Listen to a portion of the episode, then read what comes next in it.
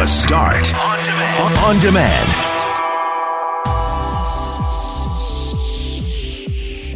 Wine moms, mommy juice. We've all seen the memes. We've laughed at the TV shows like Cougar Town. It's just an accepted part of our culture. But should it be? Do you like self serve checkouts at the store? A Shoppers Drug Mart in Winnipeg allegedly made its customers use the self serve if they were paying with plastic and didn't need lottery tickets. And that has people fired up. And a monster late winter storm is brewing in the U.S. with hurricane qualities. And while it's not going to directly hit us here, it could end up hitting us down the road. I'm Brett McGarry alongside Greg Mackling and Loren McNabb. We are Mackling, McGarry, and McNabb, and this is the Tuesday, March 12th podcast for The Start.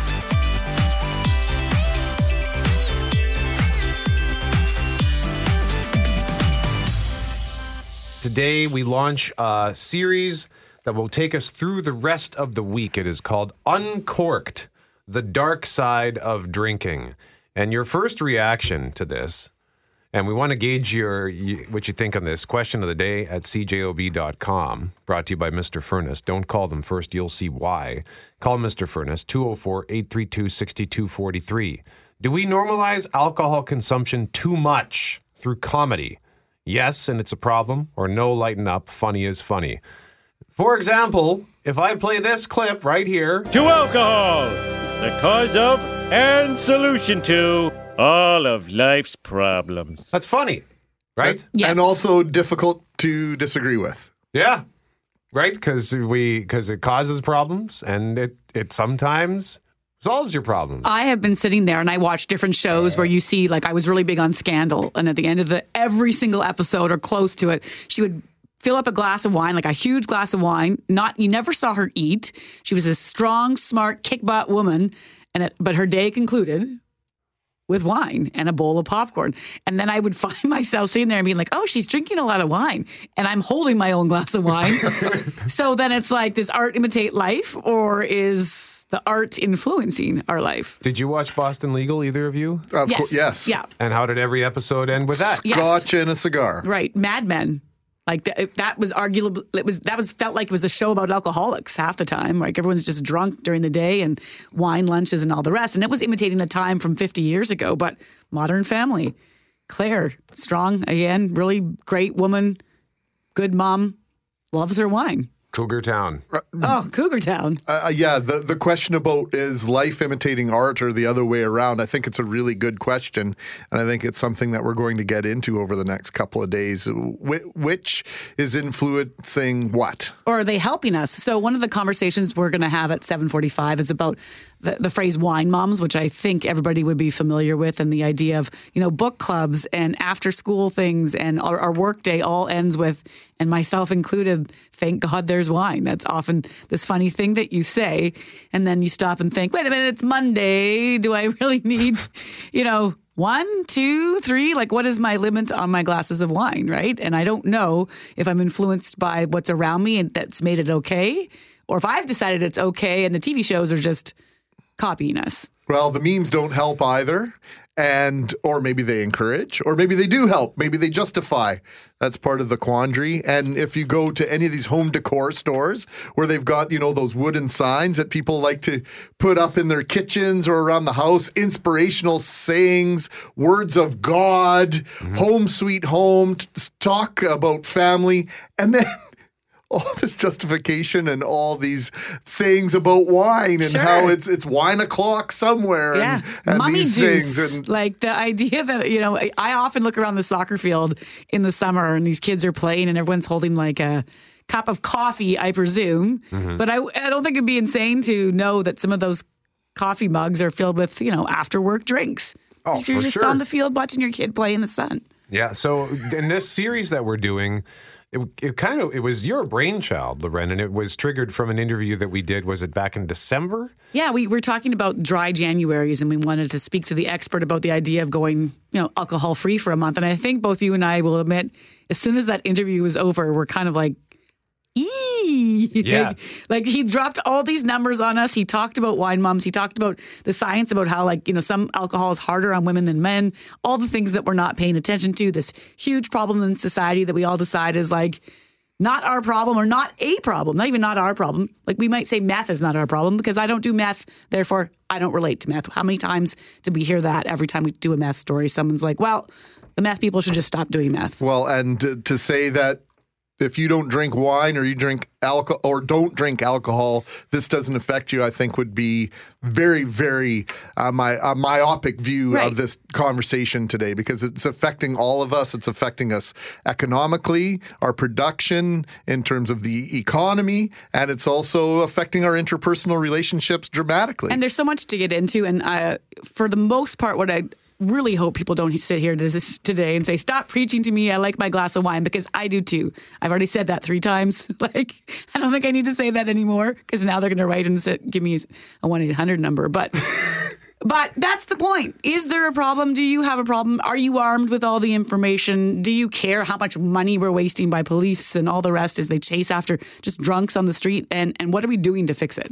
We know that the meth crisis is a crisis, and we don't want to undersell that in any way. But alcohol, in spite of the fact that it is legal, that it is culturally acceptable, is a problem. It's also something I think that we can all admit, or 90% of us admit, that's pretty much part of, if not our day, our week, or our month, right? So you have a glass of wine after a hard day, around a beer on the golf course, uh, scotch in the boardroom, a drink at a hockey game, even funerals, right? I've been to funerals where that's very much part of how you celebrate life and death. Alcohol is often there. So that's real life. And as we were saying earlier, art is supposed to imitate life, and we can see that right on TV. Producer Kyle Milroy didn't have to dig very hard for these examples. Where should I put this wine? in our bodies. And we could come back and drink that $28 bottle of wine that you bought. It was really two $14 bottles of wine, and uh, they're gone.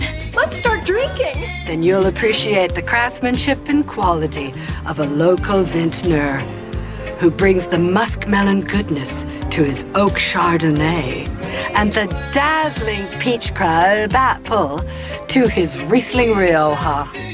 She's only been here a day and a half, and I'm seriously considering alcoholism as a new career path. Hey, I talked to her for five minutes yesterday, and I've been half bombed ever since. I'm just trying to be fancy. Mm. What the heck are you doing? Why would you ever spit out wine? Well, because if you don't spit it out, you're never going to make it through the entire tasting. We don't waste wine in this house. Wine? Sure. Good answer. I'm gonna drink it. It's 8 a.m. on a Saturday. So, this is just like a mimosa, except for it's got wine instead of champagne and no orange juice. that sounds delicious. Wine in the morning on the weekends. Let's all think about it, people. Think about what? Morning drinking. Boring. So a lot of those examples, and like Brett was laughing through this, and I'm not pointing you out. I was smiling. I mean, we laugh at it, right? Yeah. We, we hear those, we watch it. We maybe, if we don't relate to it, we or we'll say like, "Oh, I'm bad, but I'm not that bad." I think is part of it too, right? Like I may not have a wine in the morning, but I do have it at the end of the day, and sometimes it makes us feel better because we're not as bad as say Courteney Cox in that show. Yeah, she uh, she had many. It was big. I think it was Big Carl at first, and there was a Big Lou.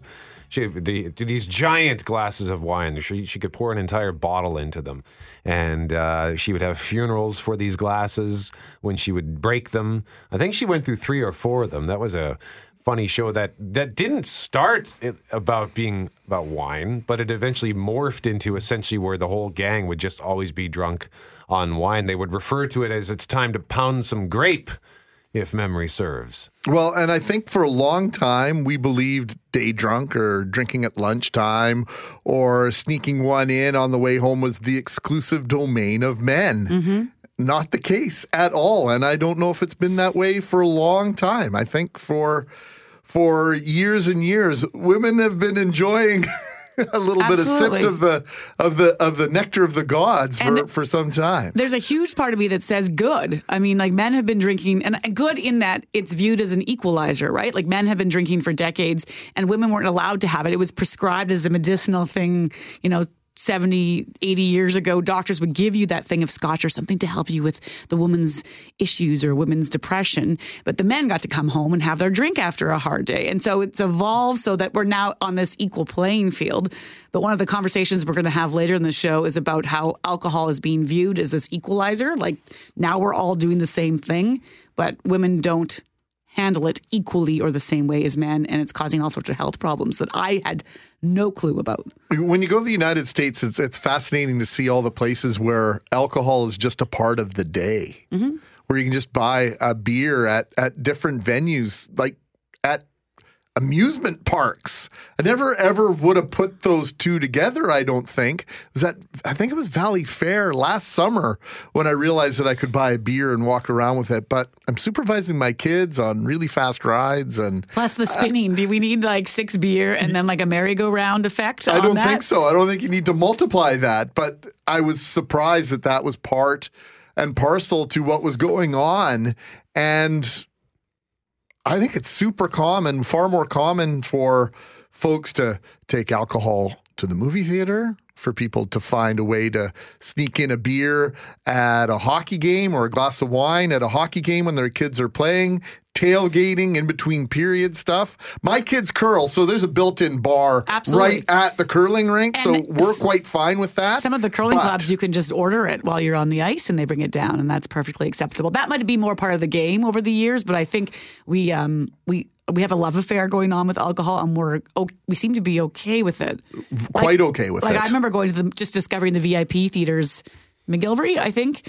Um, Yep. a few months ago, and a glass of wine I ordered to my seat, and my first thought was, "Where has this been all my life?" Yeah. Like, like, but two years ago, never thought about having to have a drink while I was watching that show. I actually I, I I don't do that when I go to those theaters only because I once I have one or two, then I have to go to the washroom. Oh, okay. So I just don't have the, the alcohol when I go to the movie. But I do think it's cool that that yeah, at least is an I like option. the feature. Don't get me wrong. I'm not knocking it. I just I, I didn't know I needed it. A need maybe isn't the right word, but then once it came, I was like, "This is the only theater for me, man." you didn't know that you wanted to have it, and you Right. didn't know that it was an option. And then once you discovered it was an option, there was no going back. Right. That's what Jackie said to me the first time we went to the VIP theater. She looked at me. She said, "What do you think?" I said, "I never want to see a movie in another theater again." exactly, exactly. And there's nothing wrong with that, right? We just it's just a time for I think maybe an honest conversation about it. I'll I'll be the first to admit, like I enjoy it. Well, and coming up at 7:45, Loren is going to bring us a story about wine moms and why addictions experts are not laughing at the comedy. And you can weigh in at cjob.com as well. Question of the day, which is brought to you by Mr. Furnace. Don't call them first. You'll see why. Call Mr. Furnace at 204-832-6243. Do we normalize alcohol consumption too much through comedy, like in the piece that Kyle Milroy put together? The results so far at cjob.com. 78% say no, lighten up, funny is funny. 22% say yes, and it's a problem. Well, you know, the director of Cougar Town has actually been quoted as saying, it's life. Like she's drinking like that because guess what? When I hang up the phone after this interview, you know what I'm going to do? I'm going to pour myself a glass of wine, and it's it's not about the wine. It's about maybe what the loneliness in that in that series or the group of women and men coming together because they don't have family. And wine is sort of the uniting point, and it's seen more as a unifier. Can I ask you this, Loren? Because you brought this series to our attention and curated uh, the whole thing. This isn't about shaming folks. This is about an honest discussion about what's going on in our lives. Absolutely is that, not. Is that fair to to, Yeah. to summarize it that way? There's no vilification that needs to happen. Again, because I will admit to being this person who today might go home and have a glass of wine. It's not about that at all. It's it's about the things that I didn't know, and the more you know, the more the better you are to make decisions.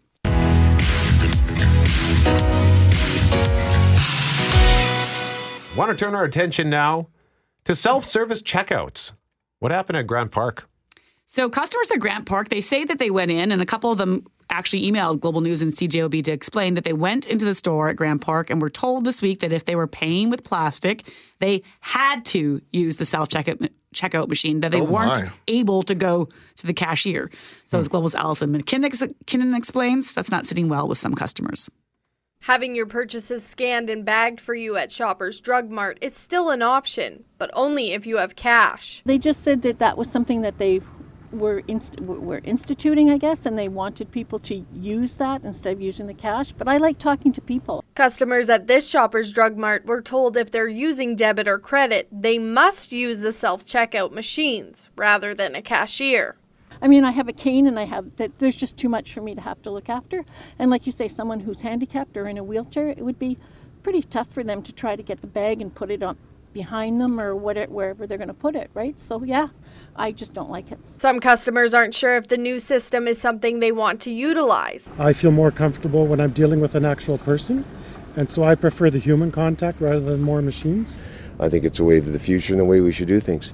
Global News reached out to Loblaws, who claimed it was all a misunderstanding, saying in a statement, if a customer prefers to use a regular checkout, they certainly have that choice. There has been some confusion about checkout procedures at a Winnipeg location. We have followed up with the store to ensure clarity on these policies. Allison McKinnon, Global News. Mackling, McGarry, McNabb, Jeff Braun is here, Jeff Forte, Kelly Moore. Yesterday afternoon's question of the day brought to you by Mr. Furnace. Don't call them first, you'll see why. Call Mr. Furnace, 204 832 6243. Do you prefer to use a self checkout machine? 75% say no, I prefer the human interaction. 15% say yes if it's busy, and then the rest say yes. And this relates to the headline at cjob.com. Grant Park Shoppers Drug Mart allegedly urged customers to use self checkout rather than cashiers. So if you were in that store using paying with plastic, they were basically saying the allegation is they were forcing customers to use the self checkout. And the store eventually came back and said there's some confusion, but no, you still have the choice, and we've addressed this issue with the store. But at the end of the day, the question really for these customers was, "Who's? Why are you telling me?" Which line I'm supposed to go in to pay? Like I I'm, found- I'm here paying you. Sometimes at Best Buy, they say, oh, this is cash only. Oh, this is plastic only just because that's the way the tills are set up or something's broken or whatever. So, they But just- it's still a cash- cashier. Like you're not going Yeah, through yeah. a self checkout. Yeah. sadly, yes. You like so you like the self checkout. Absolutely.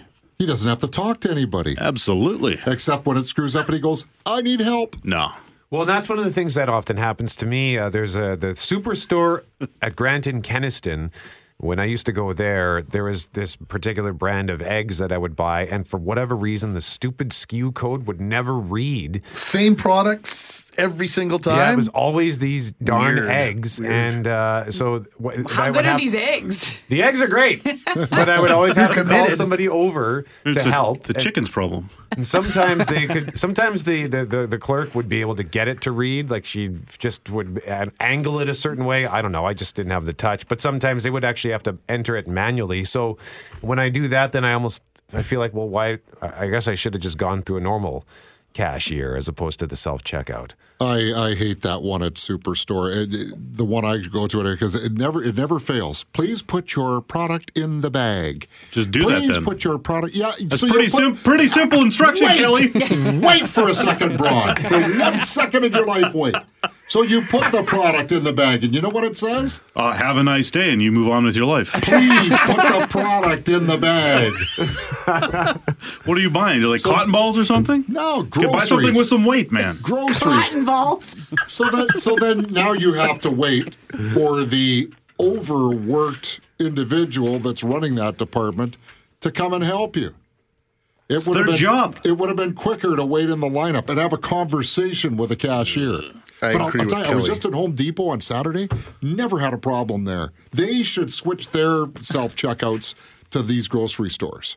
Yeah, Home Depot's quite good, Oh, and the individuals that run the the cluster of four Yeah. self checkouts, they're always excellent in terms of coming over and scanning the larger items, and they they help you out. I find it, it it's excellent, but I still feel guilty using the self checkout. I just feel like I'm costing somebody a job, and I do like that interaction as well. So I feel I. like maybe I'm missing out on a deal sometimes. Chance of a deal. the I deal don't of know the what- week? Yeah, I don't know, or Or, or, you or an punch in like the wrong pepper or whatever, and you've just put in the like special ordered from Malaysia pepper, and all you want is the green. You know, I don't know If because you're they're- just jamming nut buttons and If I'm at. Safeway or or Sobeys and they're and I have uh, the Sobeys even have the self checkouts. I don't think they they do. do. Yeah, they do. Uh, The, do they? The Unicity one does. Oh well, I don't think mine does, but at Safeway they have it. And if there's any produce involved, I'd going through the lineup. I'm Really? not. Oh yeah, I'm not taking chances with that. But oh. if I have hardly any produce or things that require you to check that weight, I find the self checkout super efficient. Like it's just a bunch of barcodes. Kids love it. They help out. Like I think it's fun. You just got to learn the codes, Greg. Bananas is 4011. oh my goodness, And or- organic bananas is 94011. Holy smokes! Is this a real thing? I'm gonna. Yeah. Which store this? I'm going All to. of. I'm gonna go test you. And I'll tell you, with the online shopping, GMAC, I don't think you're costing anybody a job. All I see I in get it. Superstore now are the employees going around and buying everybody else's groceries. I mean, it is brilliant. It's super convenient. And I think it's how the grocery stores are going to stay relevant versus these other enterprises that might not even have a storefront down the road where they're just going to deliver. I think they're going to have to fully embrace this whole idea of the pick and pay. I, uh, I think I'd it's say brilliant. they are. Like, well, at least when you see how many carts are full with uh, other people's groceries. Munther from uh, Food Fair uh, says, uh, Brett, the banana code is correct. so it's the same. I just assumed every store. Are you had a working at Food code. Fair on the side, Brett? What's going on? Sorry, Lorette. No, no. I just it's like I thought every store had its own thing. Why did like they have the exact same codes? It's called I- a UPC, Universal Product Code.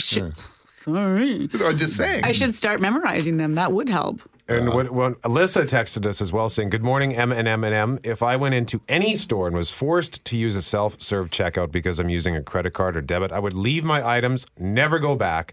I'm into job creation, not illumination. Have a great morning." Alyssa, thank you for that, Alyssa. And I, indeed, like if I go into a bank, uh, like I often go to the TD on Mhm. Corydon, and usually I would go to the bank like in the evening or weird hours because I've always worked shift. But now that I get off during the day and I can walk into a bank and there are actual human beings in there, uh, and they're always super welcoming. They're, Hello, welcome. So But they also always like at mine anyway. They always say the the machine's open if you want to go use it, and I'm like, no.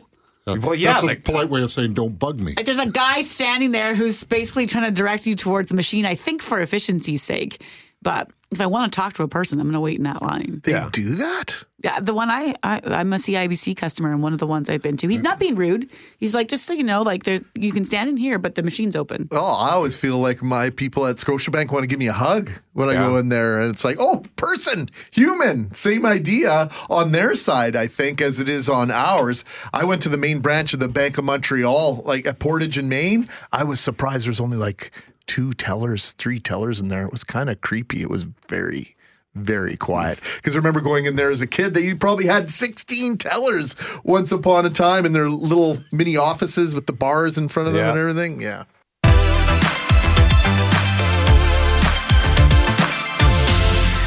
Mackling, McGarry, and McNabb. We want to get to a conversation we plan to have all week here on 680 CJOB, and that is about our love affair with alcohol. For months, we've been talking about meth, and there's no question it is still a huge issue here in Winnipeg. But if you talk to first responders or doctors, alcohol is still what's taking up an overwhelming number of their 911 calls. What's filling up hospital beds? It's costing us dollars and it's costing us lives. We'll get to more of that later this week. But first, we want to start on this culture of booze. So it was shortly after an interview we did here on the start about alcohol and the concept of a dry January that I personally decided I was going to cut alcohol out of my life for a month, not for the whole year, but a month. And as soon as I did, I felt like I was noticing booze everywhere, not just out at social events or on the weekend, but even online. And I think a lot of people would be familiar with these. There's the memes about booze, videos about moms and booze, and this kind of concept out there that a bad day can be cured with a glass of wine. So I'm not going to sit here and argue against that. I will admit to enjoying a Monday or Wednesday or even Friday glass of wine. And I do find those memes and videos funny. I've laughed at them, I've shared them. But I also started wondering in this journey, is there something bigger at play here? So I went to the Addictions Foundation of Manitoba to ask some questions about the culture of booze in Canada, and I got some startling answers. Do you want to know what's in this glass? Hope. They're just two moms having some wine. I always tell myself I can have a glass and a half. Talking about their day. Their hashtag is I Mum So Hard, and the American duo are an internet hit.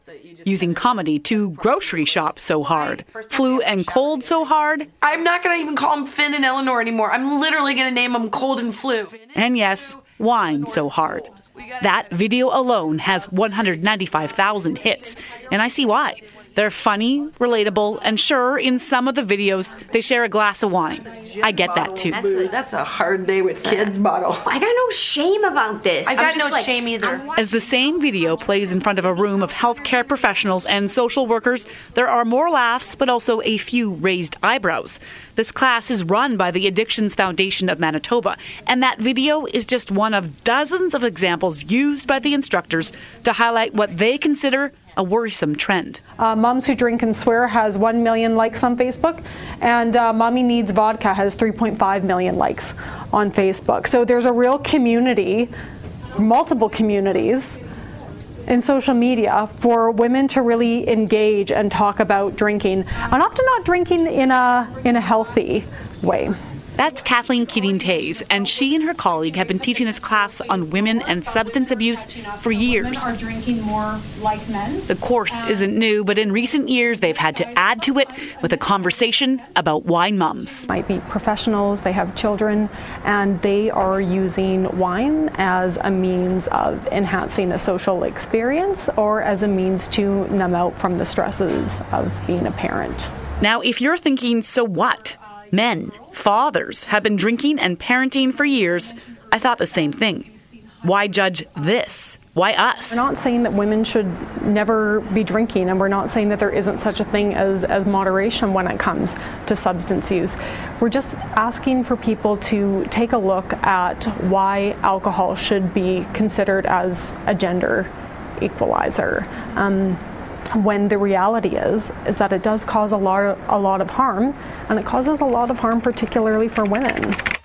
Keating Taves is part of a growing group who believe the memes filling up our social media feeds, ones like the most expensive part of having kids is all the wine you have to drink, are missing an important point. It's not sexist, it's science and alcohol. The science is that women absorb more alcohol from each drink than men do, in part due to having fewer enzymes in the stomach that help break down alcohol.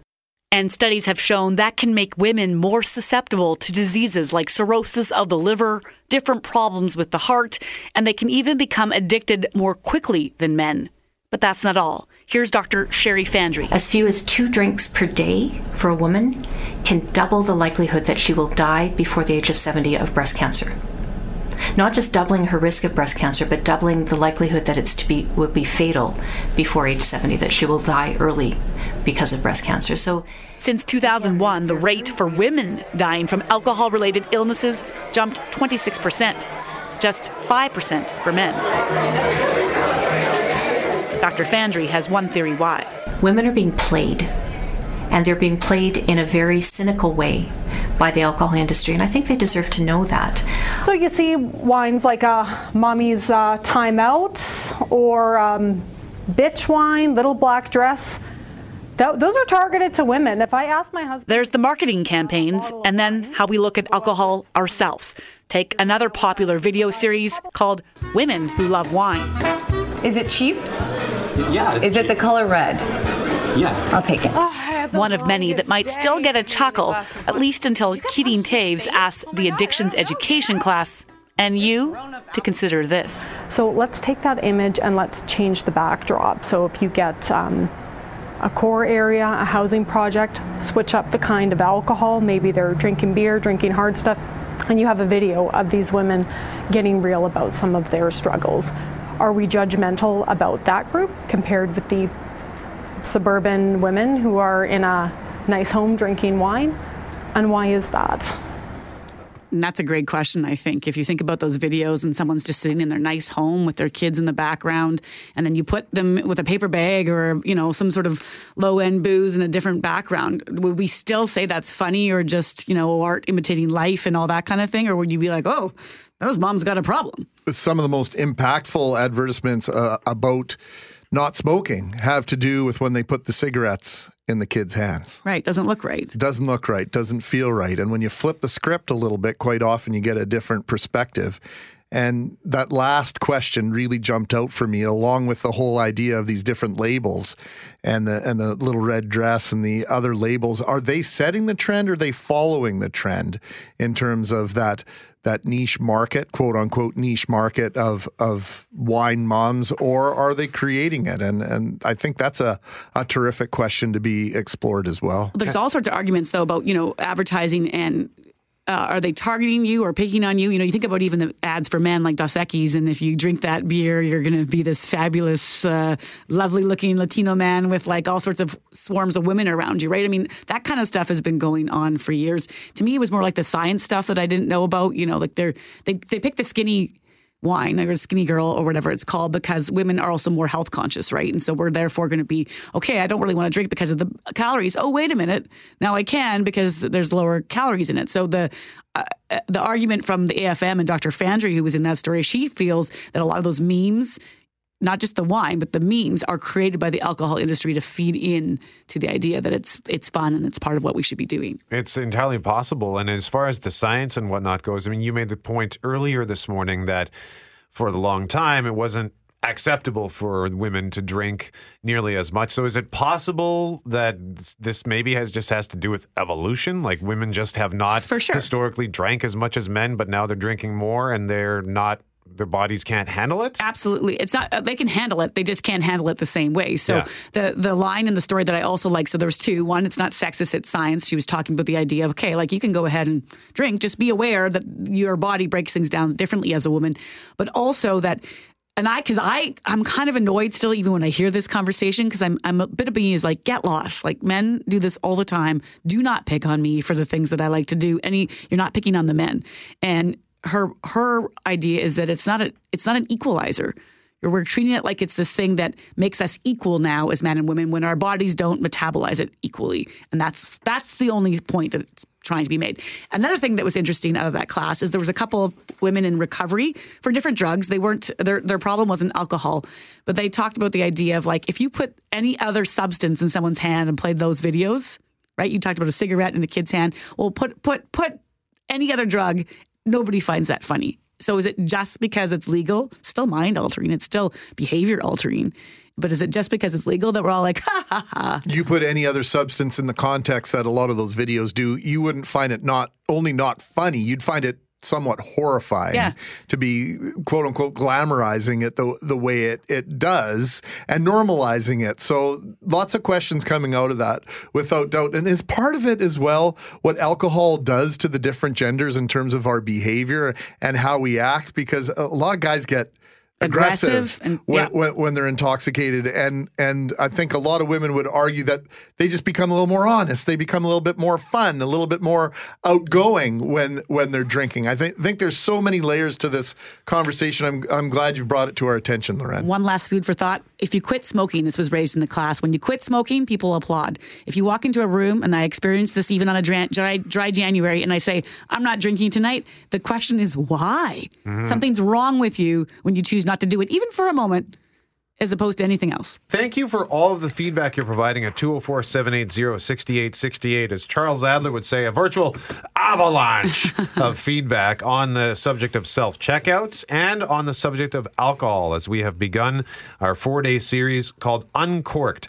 The dark side of drinking. If you're just tuning in, you can go to cjob.com into the audio vault to hear Loren McNabb's piece on wine moms, which we ran at 7:45. And Loren, we're getting all kinds of feedback on this from a variety of people, uh, particularly some who are like, "Hey, when I people when I quit drinking, people look at me like I'm funny." Well, that was the question raised about the culture of booze and just how pervas- pervasive alcohol might be in our society. And I asked this before we left. I mentioned that in this class I was at on women and substance abuse, one of the questions or theor- ideas was when they quit smoking, everybody says, Good for you. Good for you. When they quit drinking, or someone mentions they're not drinking that weekend or that night, the response is often why. So we had this exact same experience by one of our listeners saying, Quote, when I quit drinking, most of my friends or so called friends quit inviting me out to weekend events. That made me realize how alcohol is viewed in most people's eyes. And another from a regular listener, Juliana, saying one of the most common responses when she says she's not drinking is, Why? Are you pregnant? That's actually that happened to me. I went to uh, my girlfriend. Uh, her name was Leah. In 1998, I think we went to visit my uh, cousin Jim in Essex, Ontario, Mhm. And uh, we stopped at my cousin Danny's place. And we got there pretty late, and uh, so he he had already had a few, and he poured me a drink, and he says to her, "What are you having?" And she says, "Oh, I'm nothing. I'm okay." And he just kind of stopped with a smirk on his face and said, Right. "What are you pregnant?" And Absolutely. that was his first interaction with my with this this woman that he'd never met. So it was funny, but yeah, that's the the common theme. Well, I was just telling Loren off the air. Uh, I'm notori- notoriously uh, uh, not a teetotaler, but but borderline, and that's a switch for me in the last since my kid kids were born, the last twelve years. But a lot of our group of friends will ask if I'm coming for the weekend, either if we're going away or we're going to the cottage, or is Fun Bobby coming? Because they, they don't mind me, but they prefer me when I've had a, a couple of beverages. And what does that say, right? I, I have had friends. Well, I'm who- really boring when I don't drink. But I it's guess also the it idea that, that they'd rather the substance induced Greg than the not. And that's nothing to do with you. You're a super entertaining guy. So you hear that all the time. And I think we're going to continue this conversation throughout the morning. But thank you, everyone, for the feedback.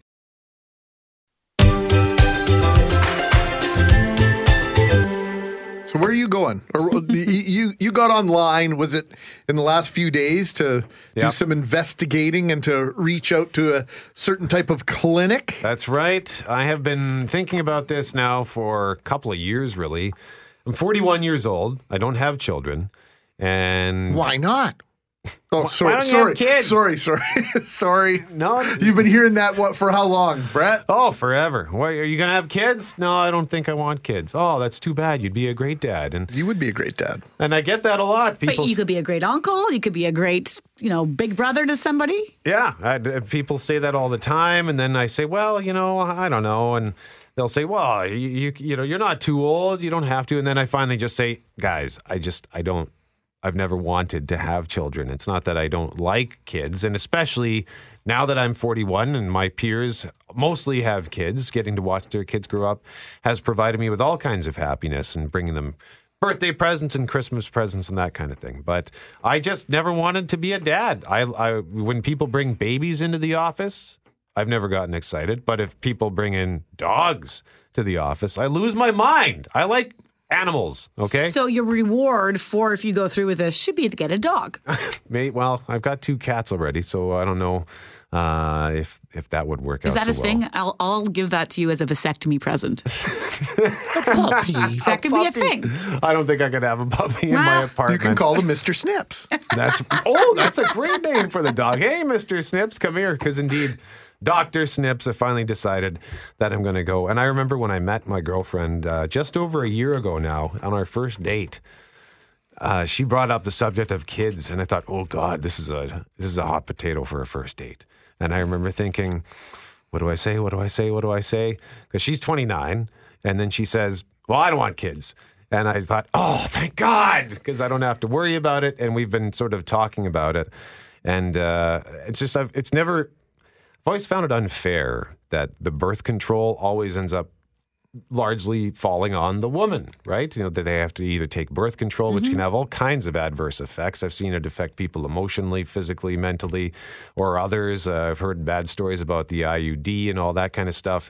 So I just figure, what I'll I I'll go see the doctor. It's time. I'm 41. I don't want to have kids. I'm not going to have kids. So I'm going to go to uh, buddy of mine recommended one, uh, uh, Dr. Billenkoff. They put apparently they put, there's a TV on the like the ceiling or something where they they air episodes of comedy relating to vasectomies. I guess there was a gag on Seinfeld. I don't recall, but he said that he watched something like that when he was getting it done. There is an episode where Elaine, it's the Shiksa appeal That's right. episode. Wow. And there are at least three different individuals. Kramer is dating someone who doesn't want kids. So he goes all in on this relationship and says, I'm going to get a vasectomy. And then I think it's uh, Newman finds out that Elaine doesn't want kids and goes all in. It's uh, it's a very humorous episode, and I think one of them ends up going back to get it reversed.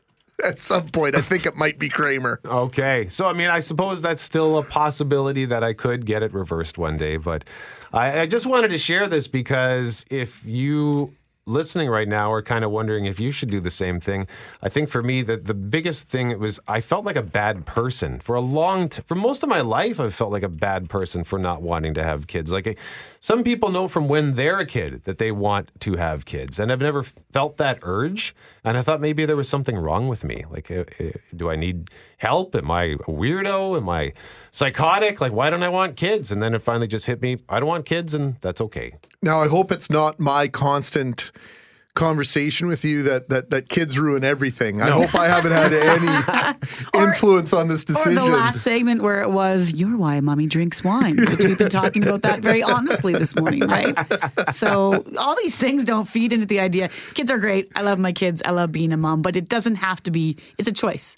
And you and you're making one, and I think that's great. So now I just need to make an appointment. I tried to make an appointment online, but it's only offering me two dates. It's I guess maybe it's just the next available next best available option and both of the dates that they're offering don't work because my girlfriend's parents are coming in from out of town and I don't know if there's to if I'm to be laid up for a couple of days or what. So I'm just to have to wait. But now I feel like I'm putting it off. Like I'm chickening out. I'm not chickening out. I just want to wait until an appropriate appointment comes up. Get a case of frozen peas and have those well stocked. Oh, he'll be fine. Honestly, be that's good. the one thing I can't handle in the vasectomy argument. Oh, what what? if it hurts? Yeah, you know what? Like, I'll tell you what hurt is. What, what, are- what are you saying? giving giving birth hurts, Yeah, McNabb? that's what I'm saying, Well, man. hold on. Are, we- are men not allowed to experience any kind of pain because they don't Not- experience that pain? Not in the conversation where in a relationship you may be done having kids and then you're encouraging your partner to go get a vasectomy and they say, I don't know, what if it hurts? And you're like, Oh, okay. we're just, you know, In in, that in that perspective. perspective. In yours, no. In a lot of other relationships where you get to that conversation, Yeah. that's a regular answer. Like, I don't have to take time off work and it'll hurt. And it's like, what? These are not, this is not an argument. You know they have those oxygen bars and those different sorts of places in the mall where you can get your teeth whitened now in the states and massages and whatnot. They have a place in in China, in one of the malls in China. Maybe it's all over where you strap on this this uh, garment across your midsection. It's for guys, and it simulates the pain of labor. What? Yes. I'm not exactly sure why anyone would think this was a good idea, who invented it, who or who would participate in this willingly, but I saw the video of it in the last week or so online and I just scratched my head, shook my head going, "Uh, who on earth is willingly getting in this contraption? Could be a good exercise in empathy. For sure.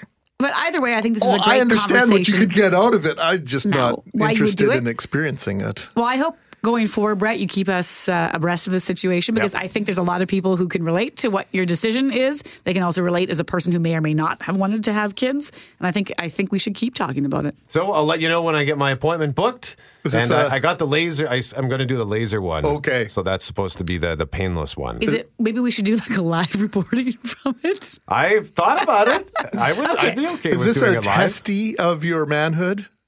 No. Oh boy. It would like would- would- in, oh, Oh, I see. test- Okay. oh, boy. Ah, ah. Brett, come on. There's a pun there. I There's a missed the pun pun.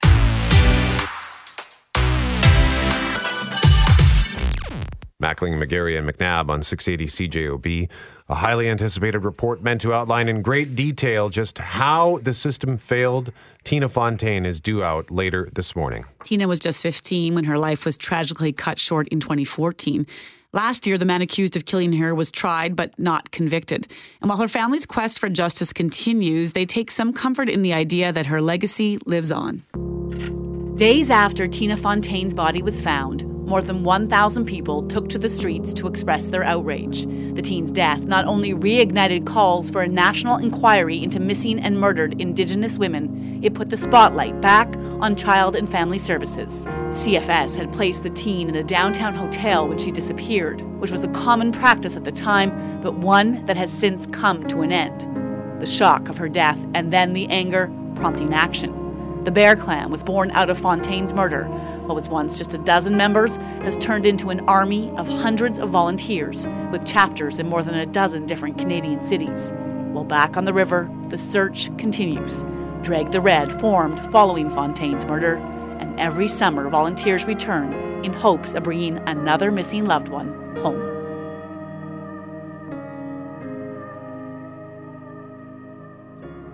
So, out of the Bear Clan, the Mama Bear Clan was born. It patrols the streets looking to help some of Winnipeg's most vulnerable.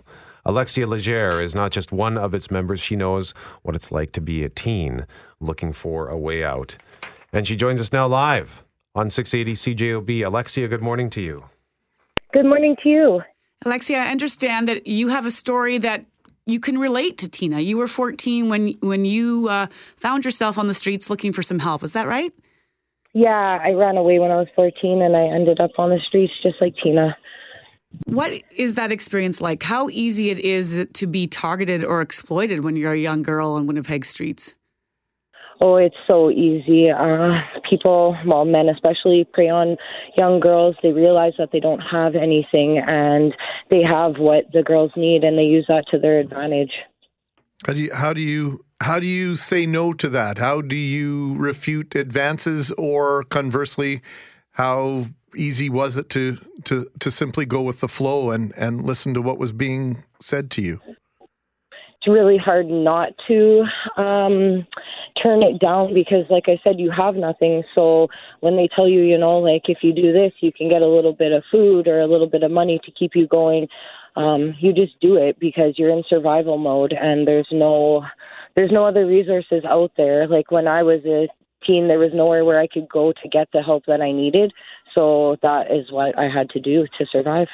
We're going to hear a lot today about how the system failed Tina, and we know there was huge issues with how she was treated in and out of CFS care and, and police encounters and all the rest. And I think a lot of people listening think, well, you know, that's a one-off. That wouldn't happen to me, or it wouldn't happen to my kid. How prevalent is her story out there? How bad is the problem of teens uh, on the verge of being exploited in a in a really sinister way? It happens every day.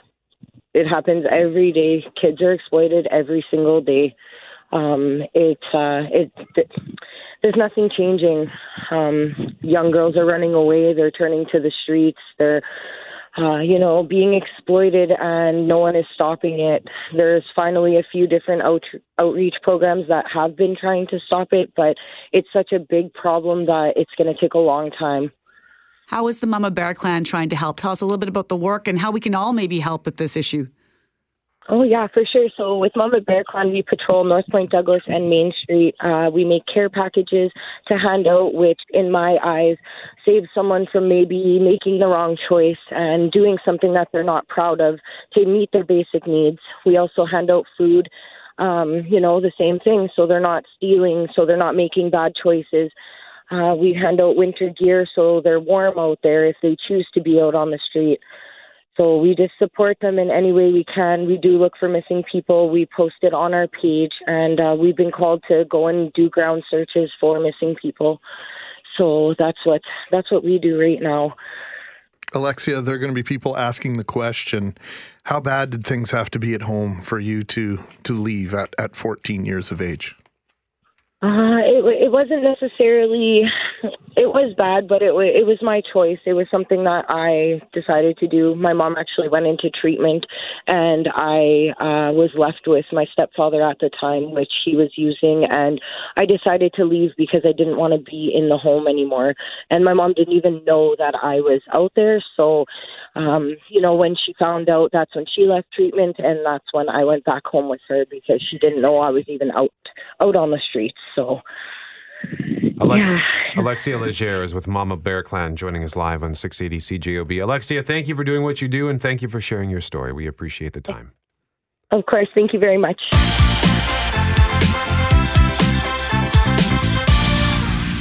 We want to continue our series Uncorked, the dark side of drinking, and we've been focusing this morning on wine moms. Loren did a great piece on wine moms and the culture surrounding wine moms and how addictions experts are not too keen on that. And Greg, you have a clip from a movie film that you want to share with us. Yeah, it's Mr. Mom, starring Michael Keaton, and I think uh, Jeff Braun, yourself, and I are all of the of the mindset that any movie with Michael Keaton is usually a pretty good bet. This one is absolute classic here. Interaction with Martin Mull. It's only about five seconds long. On a beer? Seven o'clock in the morning. Scotch? So, so of course, uh, Michael Keaton at home with the kids, and Martin Mull plays his wife's boss, and they're on their way on a business trip. And And the Keaton's idea there is that it's so work, right? stressful he, for him to be home to be Mr. Mom that he needed the scotch by 7 a.m., correct? Or he's just being hospitable. And, Uh, and yeah. in the 70s, when a guy in a suit walks into your house, you offered him a drink. Not at 7 a.m. And he said no to the beer. So, you know, the next play would not be a glass of milk, scotch instead. So the question we were asking this morning, and when we, we talk about whether it's Mr. Mom or Mrs. Mom or whatever you want to say, wine moms or just, you know, single people having their drink is why we laugh so often at those. And we had a conversation about, the, you know, those social media memes. And one of them is uh, they should make Lunchables for moms, but with wine, cheese, and chocolate. Or boxed wine is just a juice box for mom.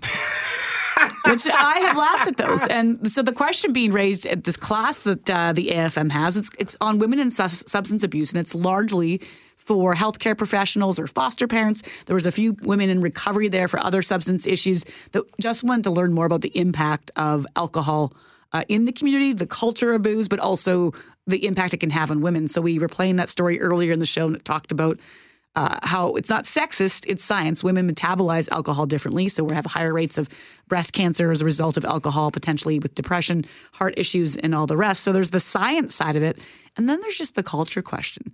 And another thing that our listeners raised to us, which was such a great point, was just how pervasive alcohol is. That when you say no to having a drink at a party or at a hockey game or what have you, you find yourself being questioned. Well, why aren't you drinking? Are you pregnant? Oh, you're driving? You can have one. You know, like those are the things that get said. And so Kelly Hamill, she works in healthcare and she was one of the women who were at this course last month that I attended with her. And she raised this point. It seems almost like an expectation, um, and that you certainly owe an explanation why if you're not choosing to drink alcohol. Um, certainly, it's been very normalized uh, in my life in terms of you can use alcohol if you're grieving, if you're celebrating. Um, it's usually pivotal to our culture when we get together. We eat, we drink. Um, for funerals, it's appropriate to to cheer somebody to um, go out with people and feel like you're you're having drinks socially. Um, so that's always been my experience. I confess that we had alcohol when my kids were baptized. That was part of the festivities, but it's almost the antithesis. It's become the diametric opposite of smoking. Whereas when you walk into someone's house, uh, you expect to be offered a, a beverage of some sort, and depending on the time of day and whose house you're at, it may be an alcoholic beverage. But nobody's saying, "Do you want a cigarette?" Mm-hmm.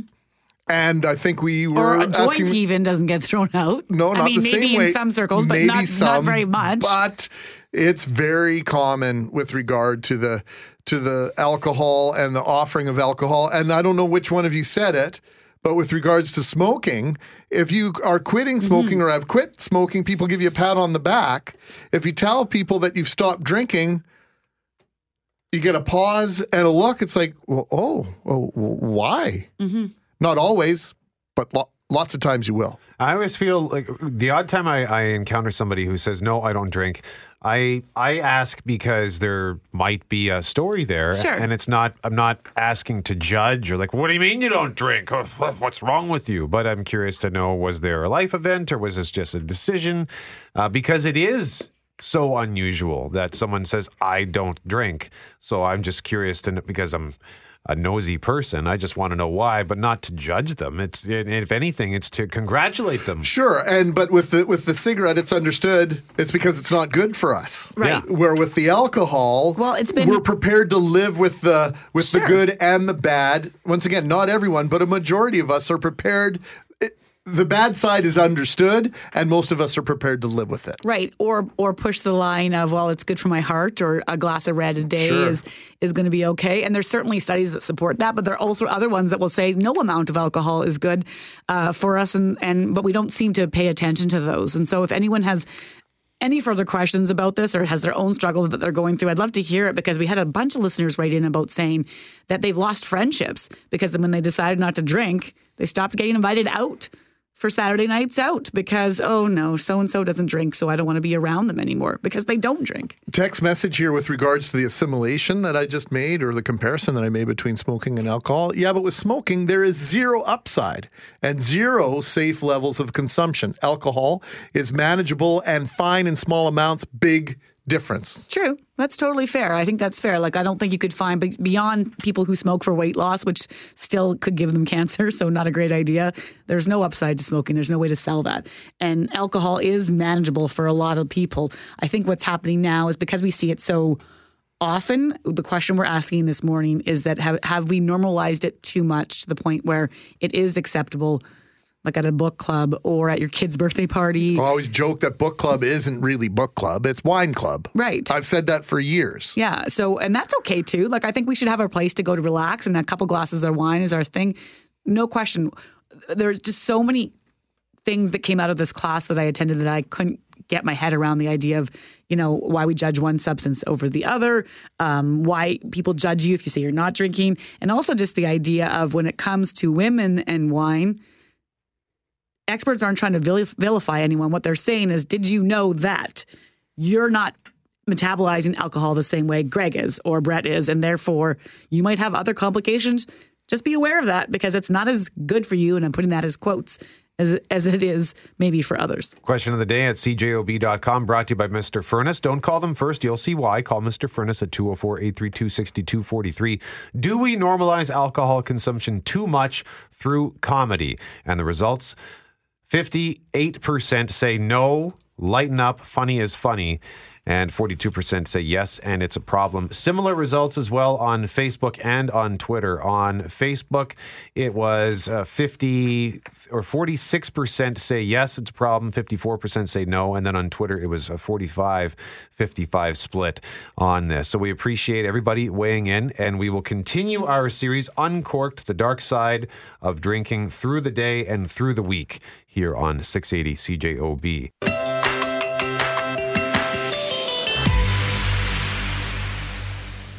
We've been talking about the mommy juice and all the different memes, the videos, the t-shirts, all the different ways that it's expressed that it's a-okay for for moms and dads to to drink and and have fun with it. Our text messages are uh, pouring in. Did you say an avalanche? Brett, I think that's a good word. One of our listeners saying, Don't get me wrong, I enjoy a good laugh and a good drink as much as the next person. That being said, I do not agree that funny is funny. Humor has been used to normalize actions since time began. If something is funny, it makes it acceptable. I drive myself to most of my social outings, so I rarely drink at all when I go out. Occasionally, I will have one small drink at the beginning of the evening. I am often pressured to drink more. And another text from a listener, and this is super thought provoking, who says that his son's grad last year there was a push to have alcohol from the parents. The students actually said they didn't care, but the parents were determined to have it. This listener says when grad actually rolled around, the grads abstained and the parents required designated drivers. Interesting. Thank you for sharing that at 204 780 6868. Now, we referenced something earlier this morning. If you're just tuning in and missed it, there's something big brewing in the United States of America. The headline is this Brett McGarry Extreme storm in the central U.S. may generate blizzard, flooding, and severe storms midweek. And once again, it only matters if it affects you geographically, typically. Well, this could affect us, and we're going to Grand Forks to the National Weather Service. Andrew Moore is a meteorologist there, and he joins us live on 680 CJOB. Good morning, Andrew. Good morning. How are you doing? Well, we're doing okay, but we're we, we, we confess we're a little bit nervous here. We know that you've got lots of snow on the ground, as do we, and anything that melts in Grand Forks or Fargo eventually ends up in the Red River, and well, the Red River flows north into Manitoba, and this storm sounds as though it could be a big one. Yeah, you know, that's what we're kind of seeing too. And, You know, uh, you know, I wish I had some better news, but I guess what everyone's been saying has been mostly true. We are expecting quite a bit of snow with this upcoming system. Luckily, not quite as much as some of our neighbors down in the central U.S., where they're expecting over a foot of snow. But closer towards uh, our area near Grand Forks and up towards the Canadian border, you know, looking anywhere from six to maybe ten inches of snow. Can't rule out a few places where we could see around 12 inches if we get some really heavy snow rates. Uh, but yeah, you know, especially heading into a Wednesday night into Thursday, that's when we're expecting the most snowfall to occur. And then on Thursday, you know, expecting some pretty strong winds to pick up on the backside of the storm system. When that happens, uh, could see some blowing snow across the area. That's. uh, is it on top of what's already fallen this year. So you're talking anywhere between a half a foot of snow in the Grand Forks area, potentially up to a foot. What's that doing for just those flood fears that are out there? And we don't want to be fear mongering, but we know that those concerns exist. This can only exacerbate them. You know, you're right. It will tend to uh, add more water to the system. And right now, in terms of the liquid equivalent that we're expecting, it's going to be pretty similar to the system that we just saw this past weekend, where we saw around a half inch to an inch uh, across the Grand Forks area south towards the Fargo area. Uh, luckily, though, back a couple weeks ago when the, the our River Forecast Center was putting out their forecast, they did see this storm coming, and so they were able to account for how much snow we were expecting. And so our current forecasts are still valid. We're still feeling pretty good about those. So luckily, we're not expecting too many major changes. Now, that being said, that was based on the forecast, so we're still going to have to wait and see exactly how much snow and how much liquid we get out of the system. But if everything goes according to plan, uh, we feel like we got a pretty good handle on this situation. So right now, we're telling people don't worry too much. We're still expecting uh, what our current forecast says.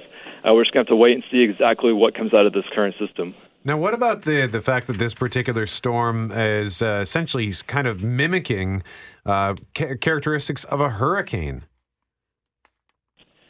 Yeah, so I think the thing that uh, is really going to catch people's attention with this storm is just how strong it's going to be. You know, uh, right now what we're seeing is just these couple of waves in the upper atmosphere that are phasing perfectly to produce this really strong storm system. And so this time of year, you know, we're heading from winter into summer, and so we're in that transitional time. And these kind of storms aren't that uncommon, but typically they do stay a little bit further south than what this one's going to be. So it's not totally uncommon for the central U.S. It's just a little bit uncommon for us to get them this far north. So what kind of winds are we talking about? You mentioned that we'd see blizzard-like conditions. So does that mean upwards? And if we can, we'll try to do kilometers, but we can translate miles, no problem. so what kind of wind speeds are we talking about? Yeah.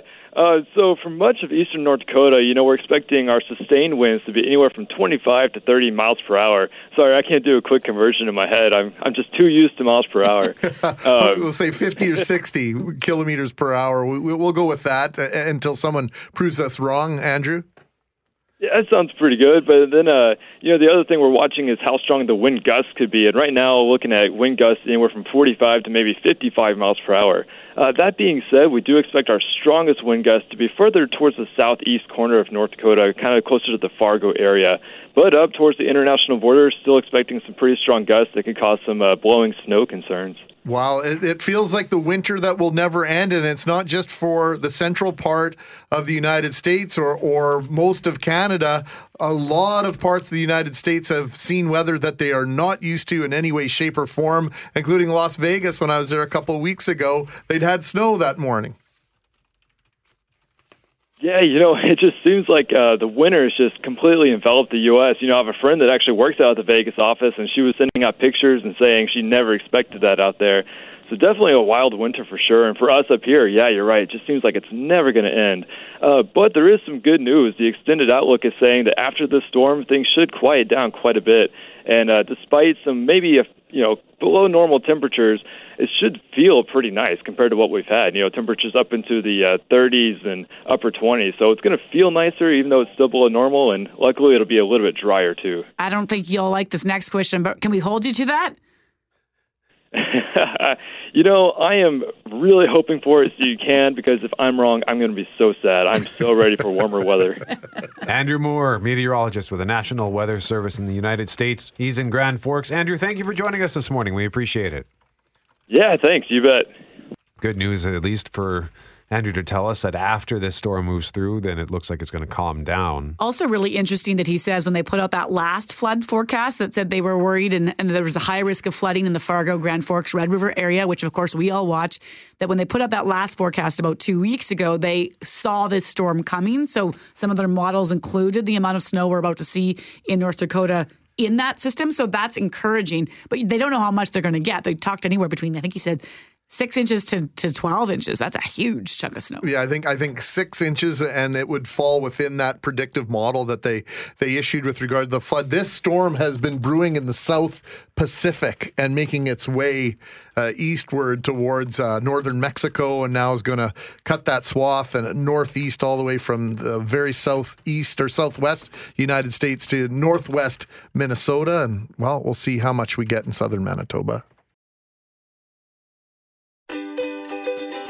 Hey, thanks for listening to the Start Podcast. We are available on Apple Podcast, Google Podcast, wherever you find your favorite podcasts. Subscribe now and never miss an episode. And if you like what you hear, rate the show, tell us what you think. And hey, even tell a friend about the podcast. Be sure to follow us on Twitter and Instagram. Greg is at GMACKWPG, that's G M A C K WPG. I am at Brett Megarry, B R E T T M E G A R R Y. And Loren on Twitter is at McNab on Global and on Instagram at McNab on CJOB. Talk soon.